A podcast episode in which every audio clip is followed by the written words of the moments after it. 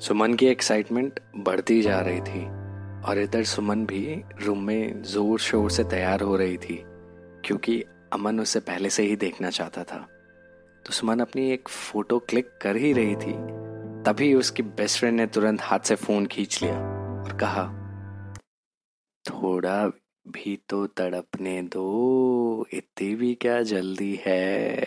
वक्त बीता और सारे मेहमान आ चुके थे। लड़के वाले भी पहुँच गए। सुमन के पापा और भाई ने उनका वेलकम किया। पंकज अपने सिंहासन पे जा बैठा और इंतज़ार करने लगा। इतने में डीजे वाले भाई साहब ने गाना बजाया। बहारों फूल बरसाओ मेरा महबूब आया है। बेहद खूबसूरत साड़ी में सुमन पलके झुकाए आहिस्ता आहिस्ता। आगे चल के आ रही थी। ये मंजर देख के पंकज की आँखें खुशी से नम हो गई। ये सपना सिर्फ़ लड़कियों का नहीं, बल्कि लड़कों का भी होता है। खुद को दूल्हे के रूप में देखना और उसी का दूल्हा जिससे वो प्यार करता है। सुमन अपने सिंहासन पर जा पहुँची। फिर कुछ देर बाद दोनों ने एक दूसरे को मालाएँ पहनाई। सारे मेहमानों ने फ़ोटो क्लिक्स करे।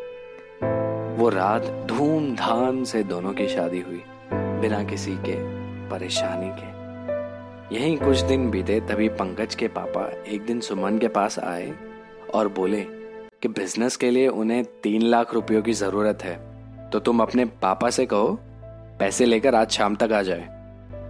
सुमन ने पंकज से बात करी तो वो भी बोले, जैसे पापा ने कहा है ना, वैसा करो। सुमन को समझ ही नहीं आ रहा था कि वो क्या करे, क्योंकि उसे पता था उसके पापा ने शादी में अपना सब कुछ लगा दिया था। अब उनके पास सिवाय दिलासे के कुछ भी नहीं था।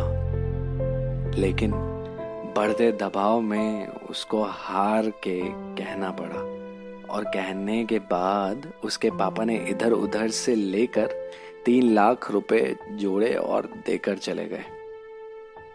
कुछ दिन और बीते तो इस बार पाँच लाख की मांग होने लगी। सुमन पे दबाव और ज़्यादा पड़ने लगा। इवन इस बात के पीछे कई बार पंकज ने उस पर हाथ भी उठाया और इस पिटाई में पंकज के घर वालों ने भी उससे सपोर्ट किया। ऐसे कुछ दिन और बीतते गए और फिर अचानक